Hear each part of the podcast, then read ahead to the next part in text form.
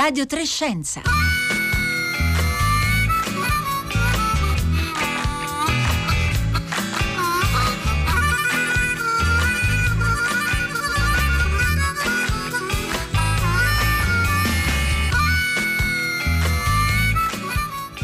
Buongiorno da Marco Motta, bentornati all'ascolto di Radio 3 Scienze in questo mercoledì 16 settembre, sono le 11.31 in questo istante. Oggi a Radio 3 Scienza torniamo a dare uno sguardo dall'alto alla diffusione della pandemia a livello globale. Nei giorni scorsi l'Organizzazione Mondiale della Sanità ha sottolineato che c'è stato un nuovo record nel numero giornaliero di contagi, quasi 310.000. Allora tra poco ci affideremo alle competenze di chi analizza già da anni con gli strumenti dei modelli matematici la diffusione dell'epidemia per comprendere meglio che cosa sta accadendo a livello globale. Ma oggi a Radio 3 Scienza ricorderemo anche la figura di Nichi D'Amico, il presidente dell'Istituto Nazionale di Astrofisica, scomparso ieri all'età di 67 anni. Riascolteremo anche la sua voce quando ci raccontò di un importante strumento scientifico che era riuscito a far nascere in Sardegna. Come sempre aspettiamo il vostro contributo, ci potete scrivere un SMS o un WhatsApp al 335 5634 296 oppure dialogare con noi tramite Facebook e Twitter.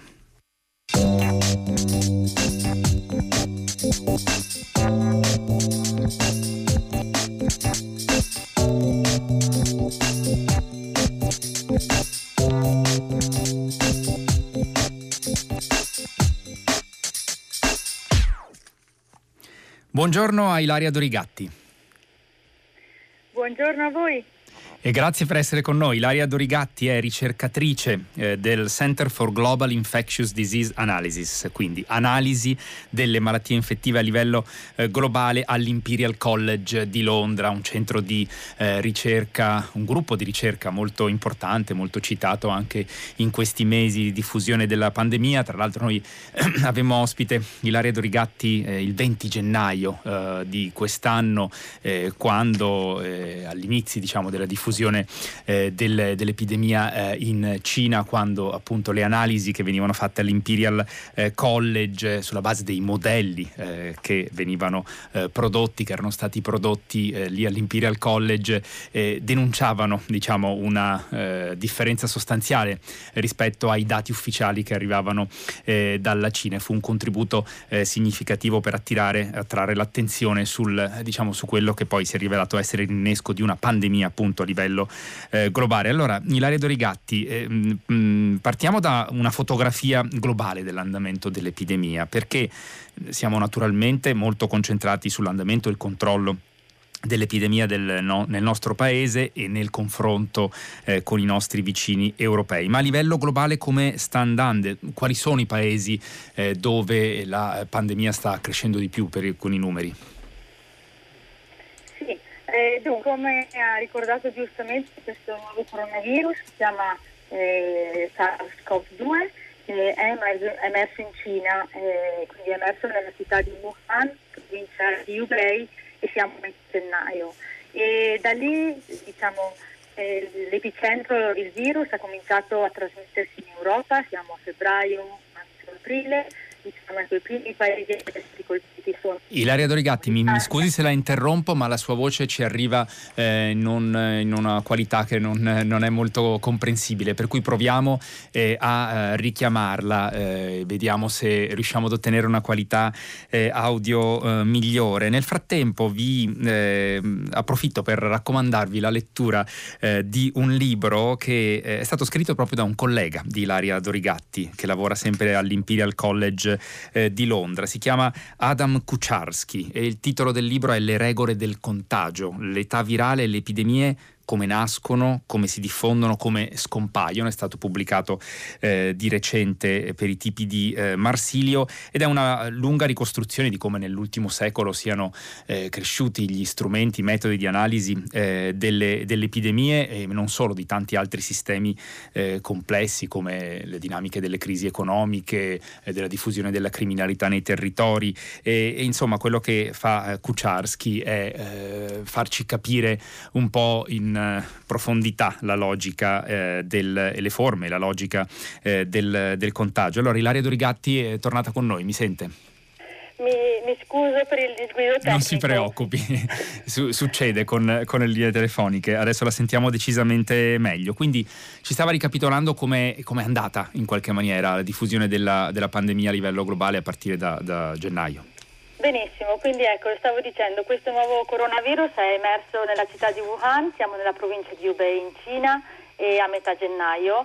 E da lì l'epicentro si è spostato in Europa. Sappiamo benissimo che l'Italia è stato, diciamo, il primo paese in Europa ad essere stato colpito molto fortemente, dopodiché un po' tutti i paesi europei hanno visto questa crescita nel numero dei casi, quindi una vera e propria epidemia in Spagna, in Francia, nel Regno Unito, tutta l'Europa.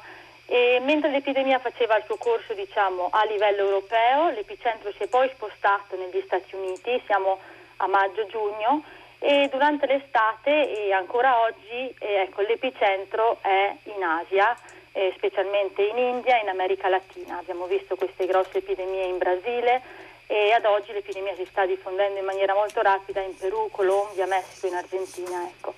E negli Stati Uniti la situazione è molto eterogenea, ci sono degli stati che sono riusciti a sopprimere l'epidemia e degli stati in cui l'epidemia sta ancora facendo il suo corso, diciamo sono ancora nel pieno dell'epidemia. Ecco, nel frattempo in Europa stiamo assistendo a quello che potrebbe essere l'inizio di una seconda ondata, ad esempio ecco in Francia. Ecco, Ilaria Dorigatti, a questo proposito, ma voi che studiate da tanti anni i modelli di diffusione appunto delle epidemie, vi siete fatti un'idea del perché ci sia questo andamento differenziato nei paesi europei sulla ripresa in qualche maniera dell'epidemia? Lei stava citando la Francia, dove i numeri sono ormai decisamente importanti, anche così lo sono in Spagna, in Italia fortunatamente per adesso ancora sono decisamente più bassi e allora intanto è lecito parlare di seconda ondata per esempio in Francia con questi numeri? Dunque è chiaro che dall'inizio della pandemia la sorveglianza, se vogliamo in termini di numero di tamponi eseguiti ogni giorno, è in aumento in tutto il mondo e se guardiamo il numero di test per ogni 1000 abitanti è una misura, se vogliamo, standardizzata che permette di paragonare i vari stati. Abbiamo visto che i paesi che hanno aumentato in maniera più forte il monitoraggio sono proprio la Francia, il Regno Unito, ad esempio anche l'Australia e gli Stati Uniti. Ecco, quindi dal punto di vista epidemiologico ha senso parlare di un inizio di una seconda ondata nel momento in cui vediamo esserci innanzitutto trasmissione a livello di comunità, non solo a livello di cluster, e quando vediamo questo RT è il numero medio di contagi prodotto da un infetto salire sopra 1, perché sappiamo che quando questo indice sale sopra 1 c'è una crescita esponenziale, quindi il numero di casi ricomincia a salire e ricomincia a farlo in modo esponenziale. Allora, tipicamente di solito questo indice RT viene stimato dalla curva epidemica, che è l'incidenza, ovvero dal numero di nuovi casi positivi, dal numero di nuovi casi confermati al giorno. E questo assume che il monitoraggio sia rimasto costante nel tempo. E, ovvio, il problema è che con il cambiamento del monitoraggio, quindi dal momento in cui si fanno più tamponi, si ha più possibilità di trovare i casi e quindi i cambiamenti nel monitoraggio possono distorcere la curva e quindi distorcere le stime di RT. Allora ecco perché, ad esempio, con i miei colleghi dell'Imperial College abbiamo sviluppato dei modelli per in realtà andare a stimare questo indice RT dalla curva dei decessi, per i quali la definizione è meno soggetta a cambiamenti e distorsioni nel tempo, anche se nemmeno i dati sui decessi sono essere perfetti. Ecco. E quindi diciamo c'è più omogeneità sul dato che riguarda i decessi, perlomeno magari soprattutto negli ultimi mesi, dopo che lo ricordiamo nei primi mesi c'era stata anche invece un po' di dibattito sulla definizione, diciamo, no, dei decessi dovuti a Covid, però c'è una maggiore omogeneità rispetto invece alle diciamo le misure di sorveglianza, l'utilizzo di tamponi e non solo. Ilaria Dorigatti.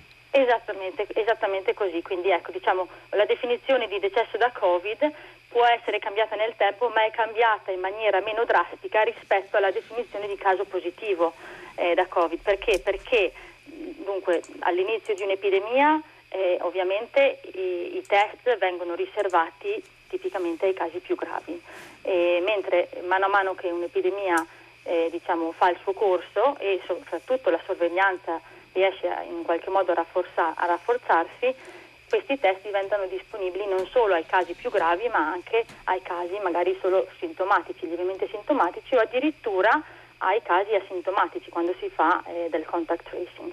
Ecco. Quindi, prego, concluda. Scusi. Quindi niente, per tornare alla domanda della Francia, se è lecito parlare di una seconda ondata o meno, quello che stimiamo in realtà è che questo indice RT è sopra 1 non solo guardando la curva dei casi, che potrebbe essere distorta perché il numero di tamponi è stato aumentato in maniera molto forte, ma è sopra 1, addirittura siamo in termini medi sul 2 guardando, usando semplicemente i dati sui decessi. E quindi ecco, purtroppo sembra proprio che la Francia sia entrata in questa seconda ondata. Ecco, Ilaria Dorigatti, nei giorni scorsi ha fatto anche notizia la decisione presa da Israele di fare un nuovo lockdown di 3 settimane proprio alla vigilia tra l'altro di importanti festività ebraiche previste per i prossimi giorni. Dal vostro punto di vista, di chi analizza, lei diceva prima appunto, citava le modalità di diffusione del contagio, di cluster, quindi diciamo di focolaio invece di contagi di comunità più diffusi appunto nella società. Ci sono delle caratteristiche in particolare dell'andamento dell'epidemia in Israele, in quel paese, che rendevano necessaria questa decisione? Si è detto per esempio che Israele è uno dei paesi che fa più tamponi al mondo in rapporto alla popolazione. Sì, il discorso è molto simile a quello della Francia, se vogliamo, quindi ecco, Israele non solo ha visto un aumento nel numero di casi, che è sicuramente legato al fatto che c'è stato un aumento nel numero di tamponi, ma ha anche visto un aumento nel numero dei decessi. E nuovamente vediamo che questo RT, questo indice dell'intensità di trasmissione, è sopra 1 in Israele. Quindi di nuovo ci sono forti indicazioni che Israele sia entrato in una seconda ondata non solo sul numero dei casi positivi, ma anche sulla base dei decessi. E ovviamente una considerazione importante che penso sia stata presa in considerazione è il fatto che appunto ci si avvicina a queste festività che chiaramente rappresentano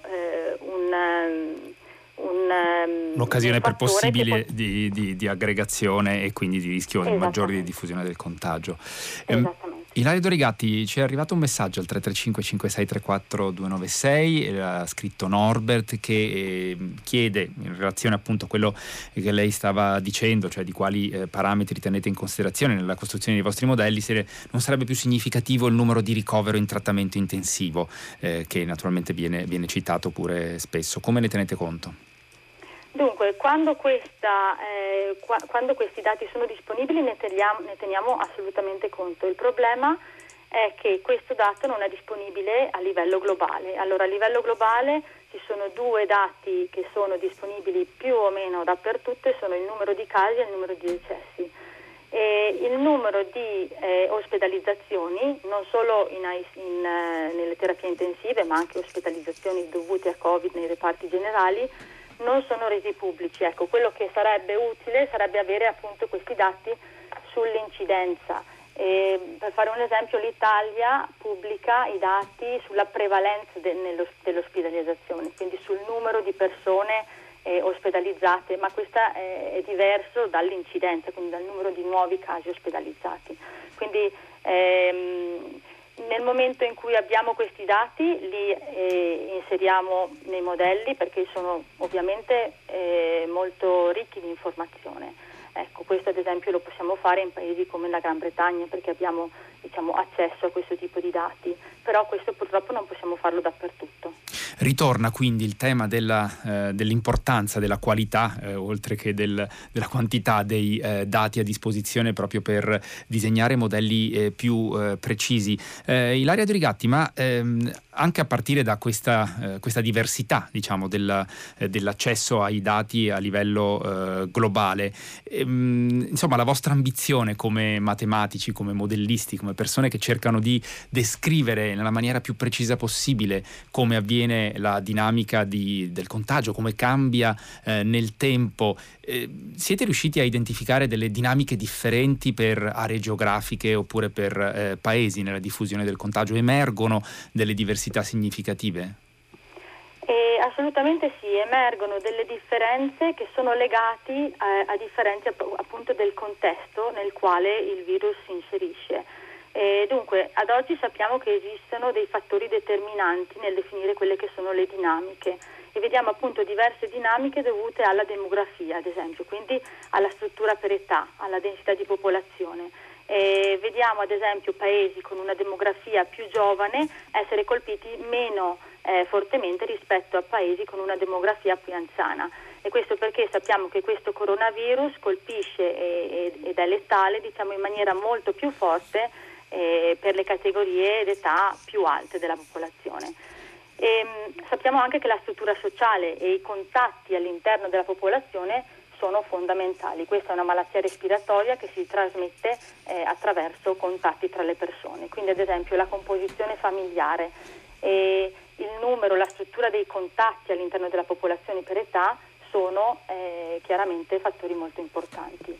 Le comorbidità. Sappiamo che la presenza di comorbidità è un fattore molto alto di rischio, e in paesi tipicamente non ricchi, in cui queste comorbidità non esistono, vediamo una severità, se vogliamo, in un qualche modo minore rispetto ai paesi ricchi dove esistono queste comorbidità.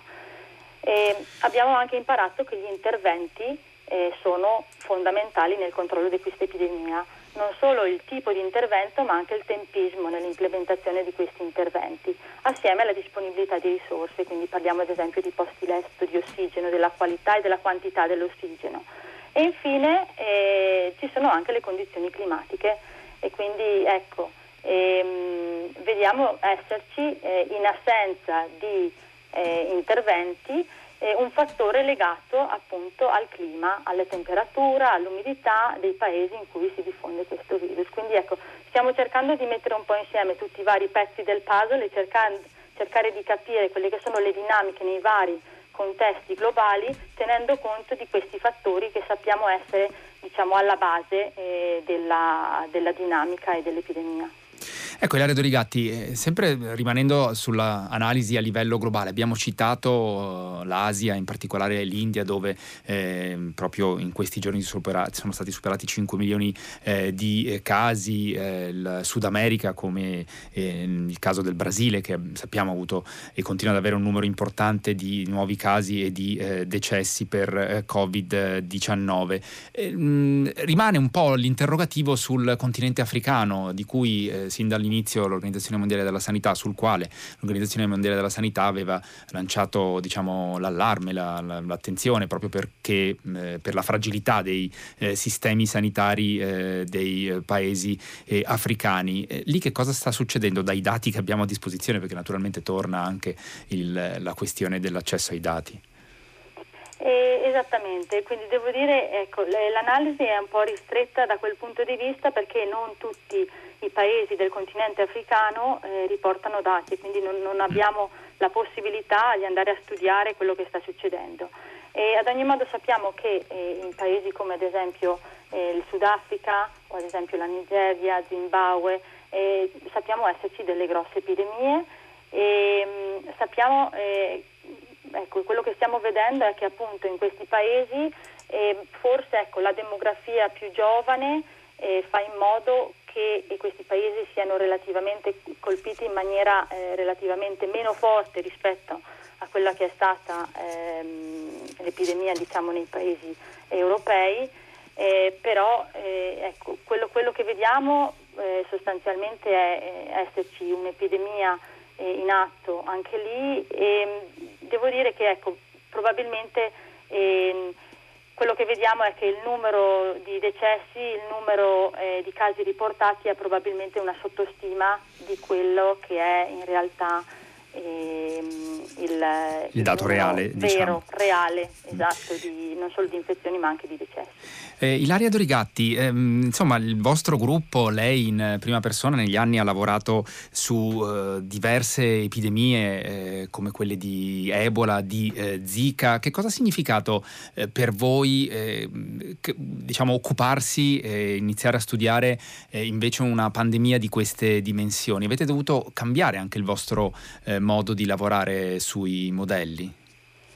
Sì, diciamo Questa è chiaramente l'epidemia, la pandemia più grande che nessun uomo su questa terra possa ricordare, quindi diciamo è un modo diverso, abbiamo adottato un modo diverso di lavorare.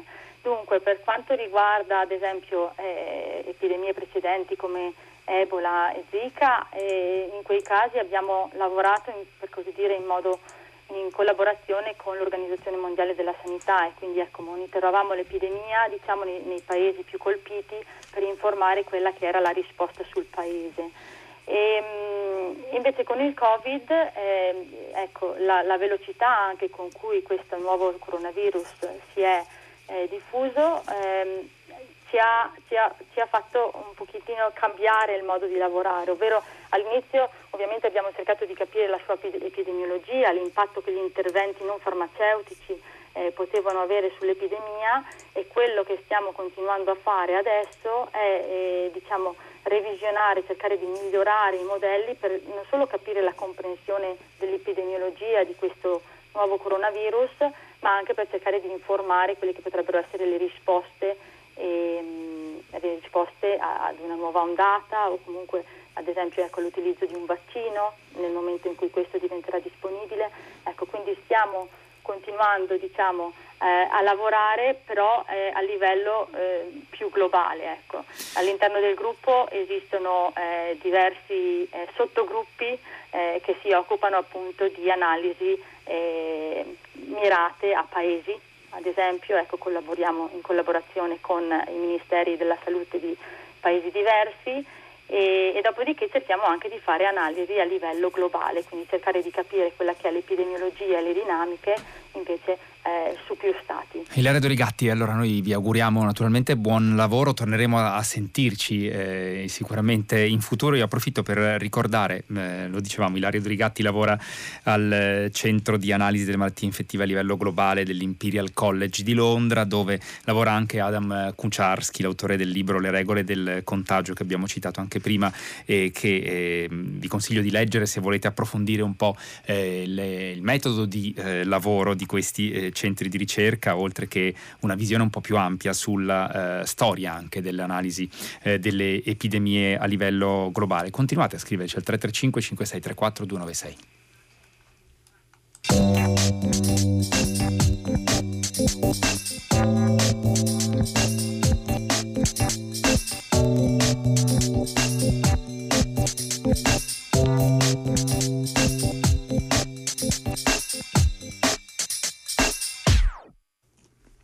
E allora in questa seconda parte di Radio 3 Scienza, lo dicevamo prima, vogliamo ricordare una figura importante per l'astrofisica italiana, Nichi D'Amico, presidente dell'Istituto Nazionale di Astrofisica, scomparso ieri all'età di 67 anni. Una grave perdita per la comunità scientifica italiana, e lo vogliamo ricordare con l'aiuto di Sandra Savaglio. Buongiorno Sandra Savaglio.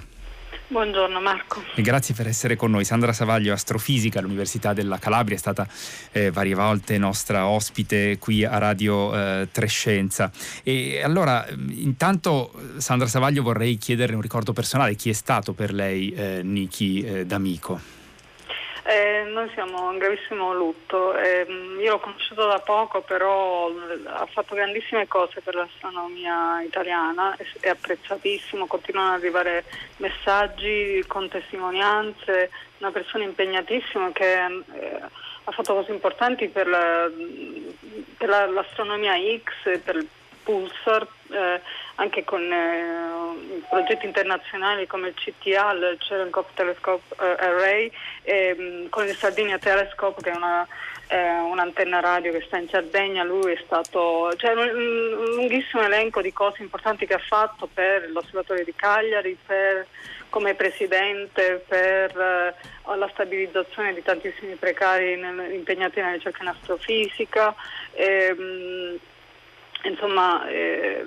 Siamo tutti senza parole, siamo tutti persi. Infatti ci sono molti messaggi di cordoglio, di ricordo, di tributo anche a Nichi D'Amico, anche sui social network. Lei citava, Sandra Savaglio, il Sardinia Radio Telescope, che è il progetto che ha impegnato per anni Nichi D'Amico quando era direttore dell'Osservatorio Astronomico di Cagliari, e noi abbiamo recuperato proprio un'intervista che gli facemmo, una puntata del 2013, quando fu inaugurato il radiotelescopio della Sardegna e appunto sentiamo questo estratto della conversazione che Nichi D'Amico ebbe con il nostro collega Gaetano Prisciantelli. Come si inaugura un impianto di questo tipo? La classica bottiglia di champagne come con le navi, sono 3.000 tonnellate, alto 70 metri, 64 metri di diametro. Beh, la bottiglia di champagne da lanciare sull'oggetto da inaugurare abbiamo preferito evitarla, però c'è stato qualcosa di altrettanto suggestivo. Il radiotelescopio è stato, si è iniziata un'operazione di movimentazione, quindi l'antenna, la parabola che andava su e giù, e c'erano questi suonatori sardi di Launeddas che hanno accompagnato questo movimento, e devo dire che il pubblico lo ha trovato decisamente affascinante, dopodiché c'è stato il classico taglio del nastro. E questa era la voce di Nichi D'Amico che ci raccontava nel 2013 appunto dell'inaugurazione del Sardinia Radio Telescope, il radiotelescopio della Sardegna, che è diventato un punto di riferimento a livello internazionale proprio per l'analisi radio cosiddetta appunto del cielo, dell'osservazione del nostro universo. Sandra Savaglio, Nichi D'Amico ci aveva raccontato in quella puntata del tempo, dello sforzo, delle energie che aveva richiesto la costruzione di questo importante strumento tecnologico che era stato anche, di cui era stata ritardata appunto l'inaugurazione e l'avvio, e forse uno degli elementi, lei ce lo può testimoniare in quanto, lo ricordiamo, lavora in Calabria, l'attenzione ai territori che aveva Nichi D'Amico per far crescere anche importanti strumenti scientifici o luoghi di conoscenza scientifica. Sì, dell'osservatorio astronomico a Cagliari Nichi era molto orgoglioso, per lui era stato un grande motivo di successo, lo raccontava spesso, aveva fatto delle scelte lungimiranti e sicuramente di grande leader, cioè aprire l'osservatorio all'intrusione dall'esterno. Lui aveva portato oggetti da fuori e le persone di Cagliari le aveva mandate in giro per il mondo a imparare e poi eventualmente rientrare, quindi questo ha voluto dire una grande crescita per l'osservatorio di Cagliari, che adesso è riconosciuto a livello internazionale anche grazie alla Sardinia Radio Telescope. Quindi era una persona che ascoltava tutti, che rispondeva, che si impegnava tantissimo, che lavorava con rigore e con rispetto delle regole. Era una persona unica e adesso è una grande perdita. Originario di Palermo, aveva studiato a Palermo, aveva lavorato tantissimi anni a Bologna all'Istituto di Radioastronomia, anche lì impegnato in progetti di grande successo.